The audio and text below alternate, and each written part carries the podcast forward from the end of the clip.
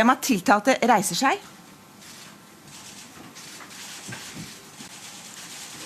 Kan jeg få ditt fulle navn? Anders Behring Breivik. Når er du født? 13.02.79. Jeg forstår det slik at du nå sitter fengslet på ILA fengsel- og forvaringsanstalt. Ja, det stemmer. Du er følgelig også uten arbeid. Det stemmer ikke. Ja. Nei? Nei. Hva arbeider du med? Jeg er skribent, og jeg jobber fra fengselet. Ok, da merker vi oss det. Da kan du sette deg. Og jeg vil be deg følge forhandlingene med opmærksomhed. Du vil senere få anledning til at forklare dig, dersom du ønsker det. Året er 2012. Vi er i Oslo. Det her er sagen mod Anders Behring Breivik.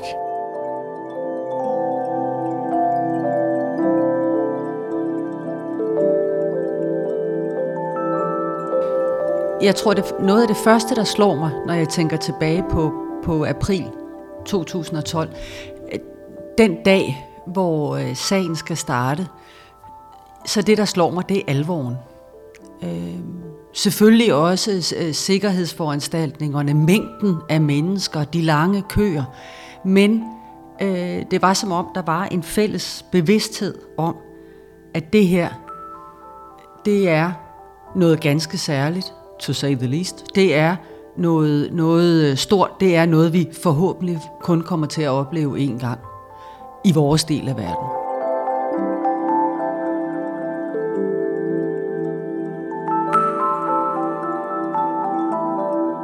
Knap et år efter det ubegribelige angreb på øen Utøya, skal gerningsmand Anders Behring Breivik i retten. En retssag, hvor alles øjne var fæstnet på det norske retssystem, der for alvor skulle stå sin prøve.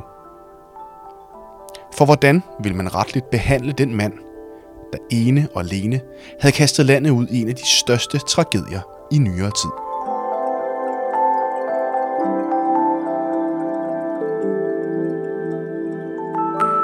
Journalist Anna Gårdsløv fulgte sagen og alle retsmøderne fra Oslo. Sammen med hende fortæller vi historien om, hvordan man som lægmand formidler en sag, der er omgæret med så stor sorg og så mange følelser på en nøgtern og neutral måde. Og vi genbesøger det norske retssystem, der hen over foråret 2012 blev stresstestet på sin robusthed. Jeg hedder Rasmus Lehmann Hylleberg. Velkommen til.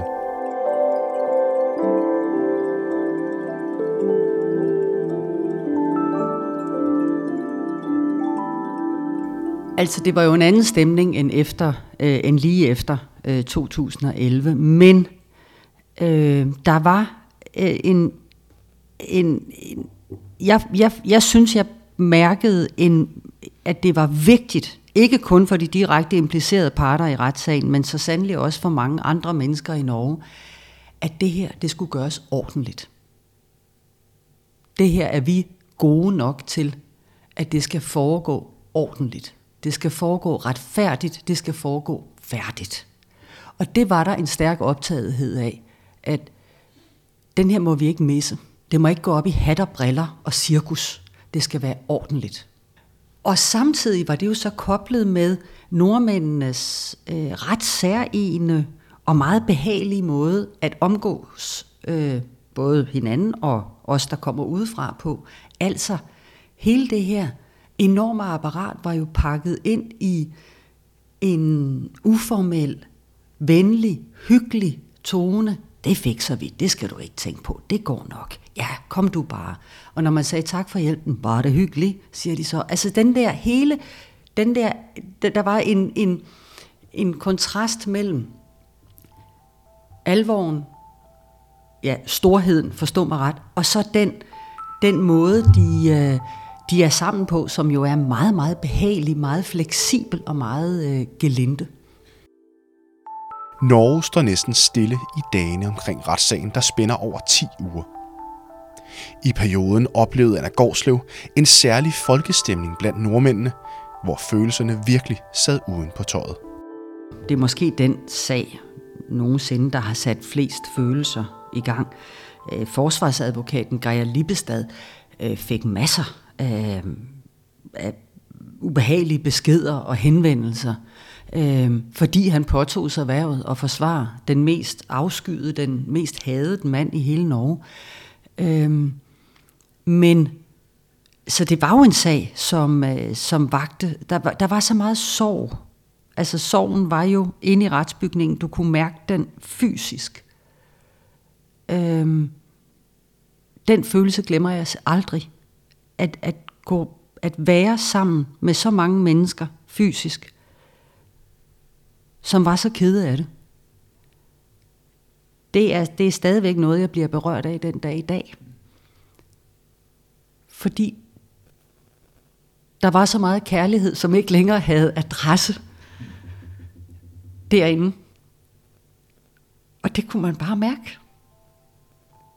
Der var så mange mennesker, hvis liv aldrig nogensinde ville blive det samme igen.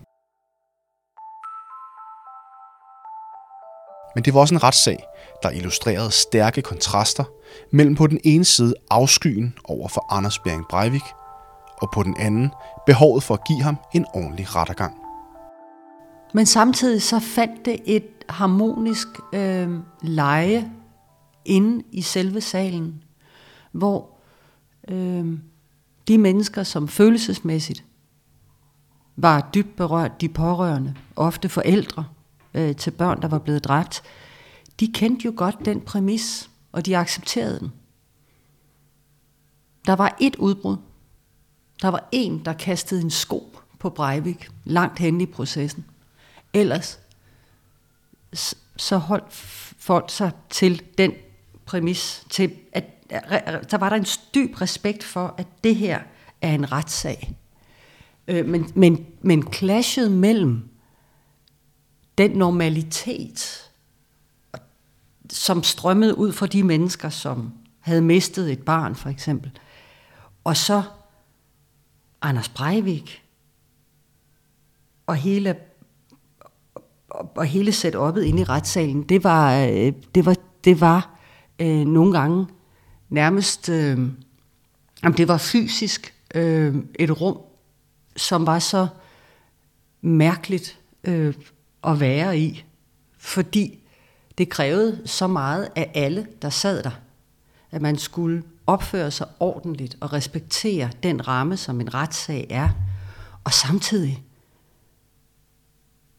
så foregik der jo ting, som man ikke har set hverken før eller siden i en norsk retssag. Altså når billederne af de døde bliver vist, det er fortællinger om, hvem var de, hvad kunne de lide, hvad skete, altså det var jo, det var en absurd kontrast til Anders Breivik, som langt de fleste jo ikke gav et navn, men de fratog ham jo hans navn og kaldte ham gerningsmanden. Men til Breivik, til gerningsmandens fortælling og billede af sig selv og forklaring på, hvorfor han havde gjort, som han havde gjort.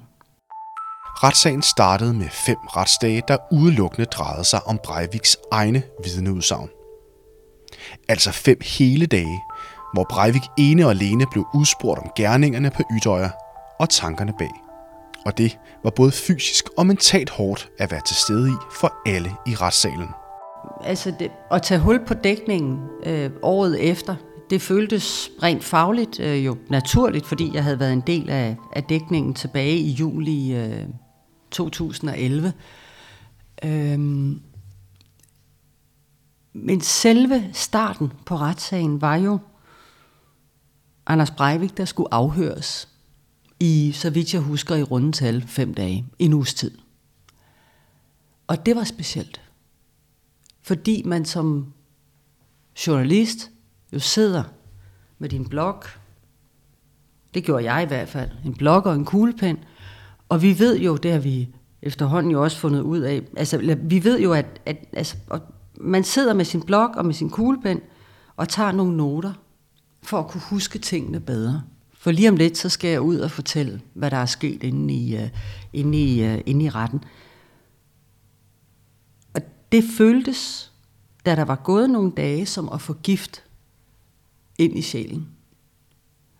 Fordi at du sidder loyalt og formidler og filtrerer hans tanker, hans argumentation, hans rationale, hans logik. Og det er jo uhyrlighed på uhyrlighed på uhyrlighed. Og det blev jeg mere berørt af, end jeg havde troet. Jeg gik hjem og græd nogle gange, fordi det føltes som om, at jeg langsomt blev fyldt op med gift indenfra. Formidlingen af det her krævede altså en filtrering fra Anna Gårdsløv. For mens Breivik udløste tonsvis af følelser hos alle implicerede og udefrakommende, der fulgte sagen, så var det vigtigt at rense den journalistiske dækning for uforholdsmæssigt meget patos. Jeg tror ikke, at det er muligt at ikke blive berørt. Altså, så skal man være lavet af sten. Men når noget kalder på, eller når noget kan invitere til stor patos, så kan det være en journalistisk dyd og faktisk modkommunikere, forstået på den måde, at man trækker så meget saglighed ud af det, som man kan. Fordi det netop er meget nemt at forfalde til patos. Og den her sag var så stor, og var så spektakulær, og var så på alle måder, så slog den jo ud på alle grusomhedsparametre, den slog ud på så mange ting, så der var sådan set bestemt ikke nogen grund til at trykke pedalen ekstra i bund, fordi den var så rigeligt trykket i bund i forvejen. Og så synes jeg også, for mig var det også vigtigt, at dels holde mig, dels på den ene side formidle, hvad der foregik indenfor i retten, men også have en respekt for de mennesker, som havde mistet det, de elskede allerhøjst i hele verden. Og ikke sovse og suge af deres følelser og misbruge eller forstørre eller nasse på deres situation. Forstår du, hvad jeg mener?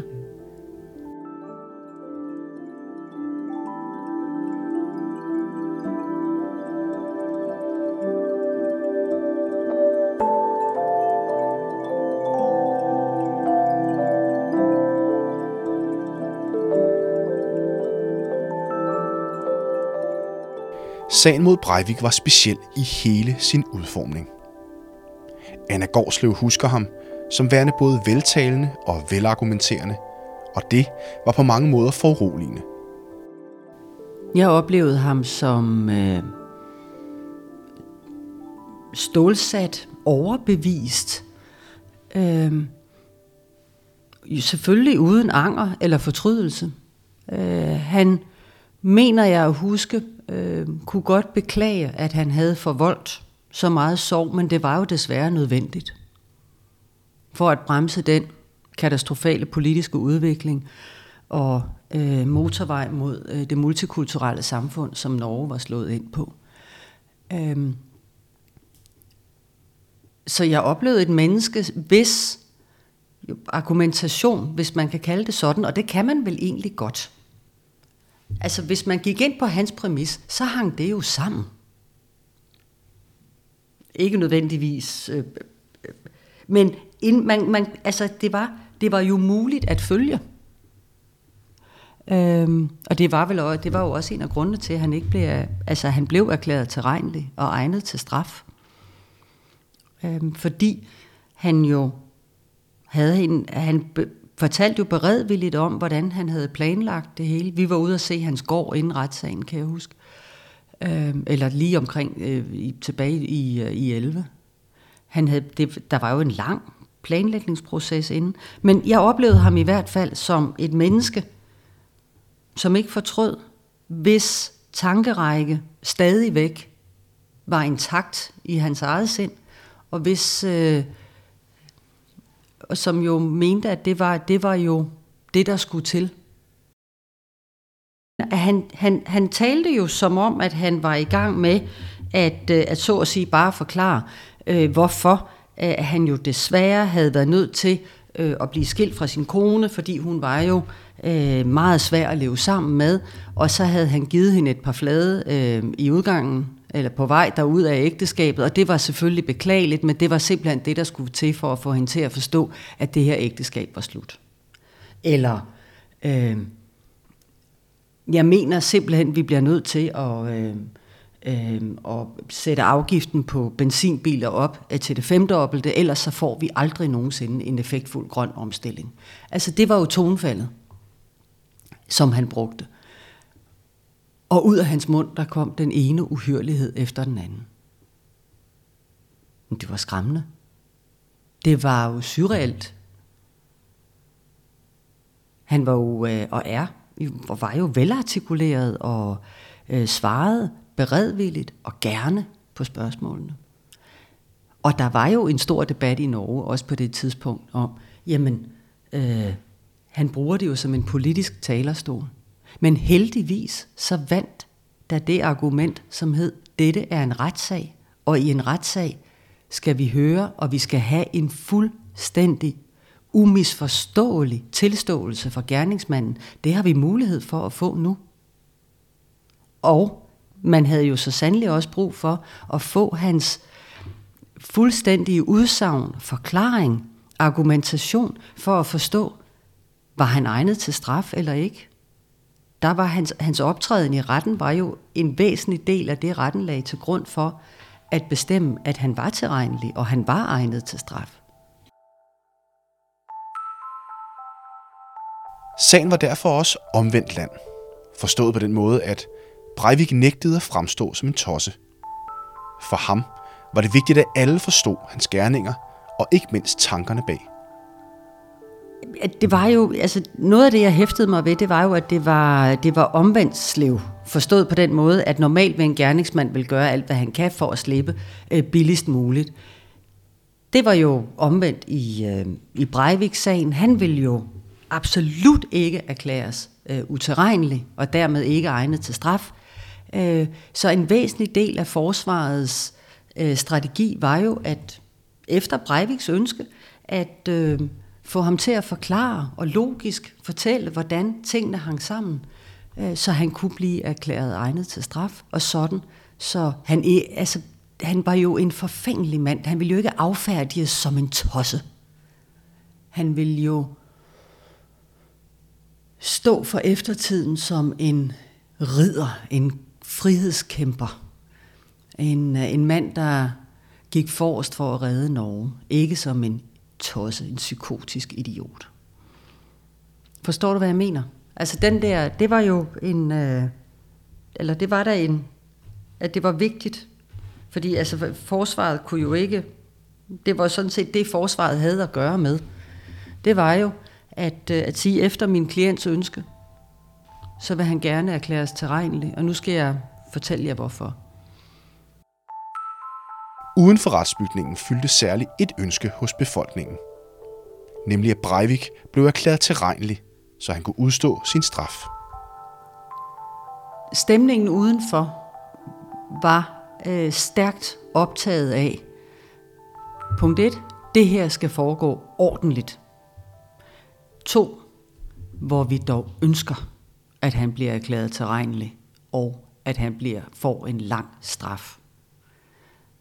Der var jo også meget stærk kritik af, at Jens Stoltenberg, daværende statsminister, jo var ude at sige, det ville sandelig være underligt, hvis ikke Breivik blev erklæret tilregnelig. En meget menneskelig bemærkning, men det viser jo, at den reaktion, der kom, og den meget skarpe kritik, der kom af Stoltenberg efter den bemærkning, viser jo, hvor godt styr man også i Norge har på, at den slags skal politikere ikke blande sig i. Det er noget, retten styrer. Han skal tie stille. Han skal slet ikke sige noget i den her sammenhæng, men det gjorde han. Jeg ved ikke, om det var overlagt, eller om han bare var et menneske, men det kan han være hjemme omkring sit eget køkkenbord. Det var forkert af ham. Og den skarpe reaktion, der kom, viste også, at det ved man også godt i Norge, at det lader vi retten om. Men det var noget af det, som faktisk altså var i den udstrækning, at man kan tale om noget så banalt som et spændingsmoment i den sag. Der var ingen tvivl om, at manden var skyldig. Det var, om han ville blive erklæret egnet til straf, eller om han ville få en form for terapeutisk forvaring. Hvis han blev erklæret utilregnelig, så ville han jo formelt blive frikendt. Og det var noget, som var jo nærmest umuligt at sluge for stort set alle i hele Norge, at det, at han skulle, selvom det jo, der jo kun ville være tale om en forstået på den måde formalitet, men at man skulle sige ordet frikendt og Anders Breivik i samme sætning, den var meget svær at arbejde med. Og her finder vi faktisk et af sagens helt store stridspunkter. Nemlig, hvorvidt Breivik virkelig var ved sine fulde fem, da han udførte sit angreb. Spørgsmålet blev afgjort af to forskellige ekspertgrupper, der endte med at komme frem til hver sit modsatrettede resultat.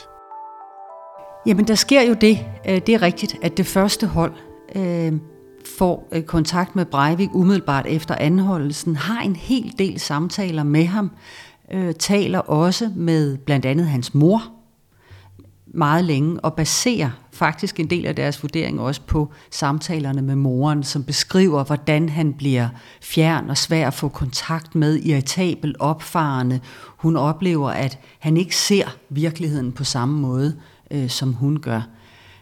Men de to kommer altså frem til, at han var psykotisk i gerningsøjeblikket. Efterfølgende, så bliver der lavet og indledt en ny undersøgelse af et nyt hold eksperter, og de kommer senere frem til den modsatte konklusion, at det var han ikke. Og dermed kan man sige, så stod det jo altså 1-1. så var det jo op til retten at vurdere, hvad han var. Og dermed jo være helt afgørende for, om manden skulle i fængsel, eller om han skulle i behandling.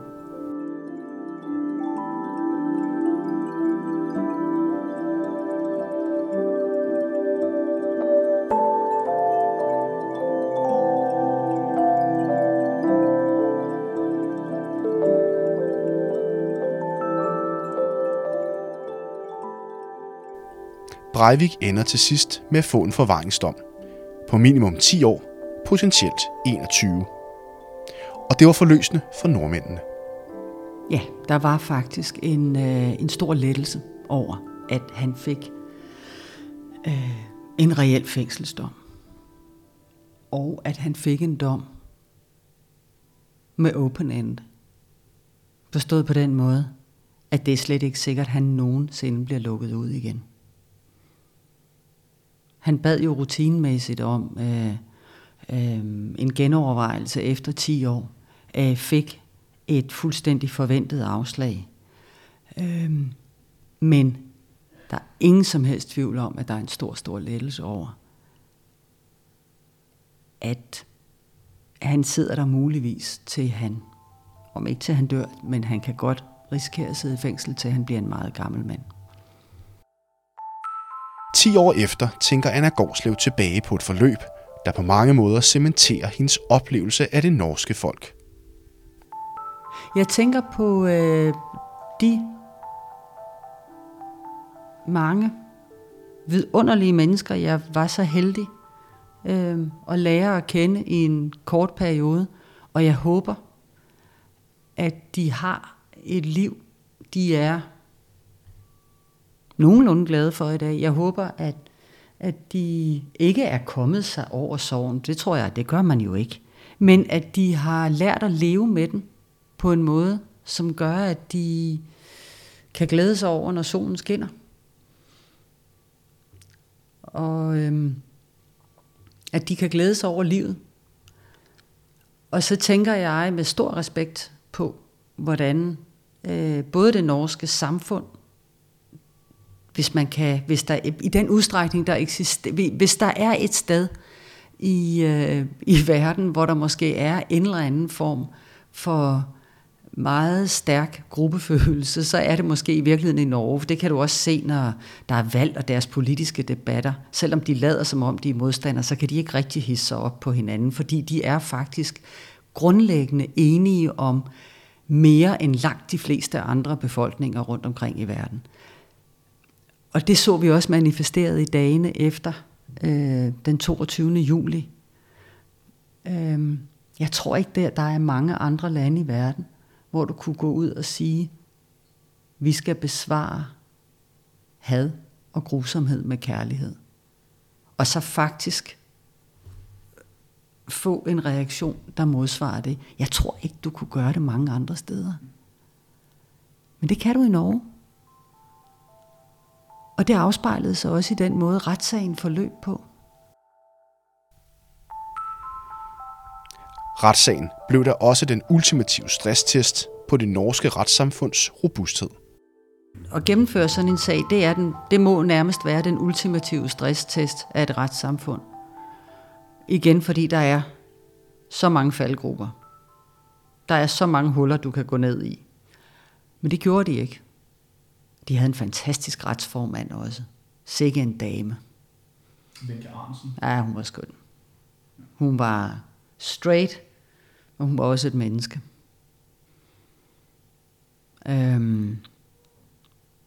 Altid høflig, altid klar i mailet over for ham, altid korrekt.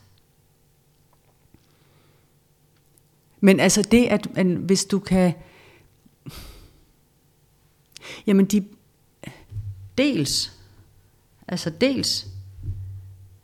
så havde de en imponerende reaktion efter 22. juli. Så gennemfører de en maratonretssag, nærmest til UG. Sådan som den slags skal gøres.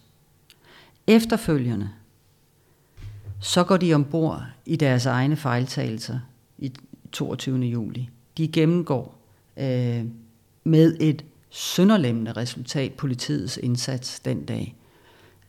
Og det har også haft konsekvenser inden for politiet, fordi de skulle have været der meget hurtigere, og de kunne have været der meget hurtigere. Men de har faktisk som samfund, som kollektiv har de gjort, hvad de skulle, synes jeg. Og de har gjort det imponerende flot.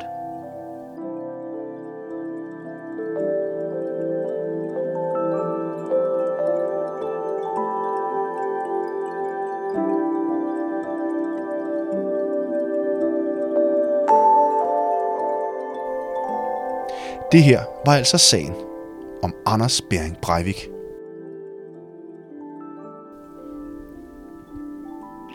Det her var en episode ud af mange i vores podcast Magtens Tredeling. En podcast, der produceres af os, K-News, det digitale nyhedsmedie fra Karnow Group. Karnow, der gennem mere end 150 år har været førende leverandør af juridisk information og viden. K-News.dk er et uafhængigt medie tilmeldt Det Danske Pressenævn. Og på vores hjemmeside k-news.dk kan du finde hundredvis af artikler og podcasts om både aktuelle og langtidsholdbare spørgsmål og svar i den juridiske verden. Mit navn er Rasmus Lehmann Hylleberg. Tak fordi du lyttede med.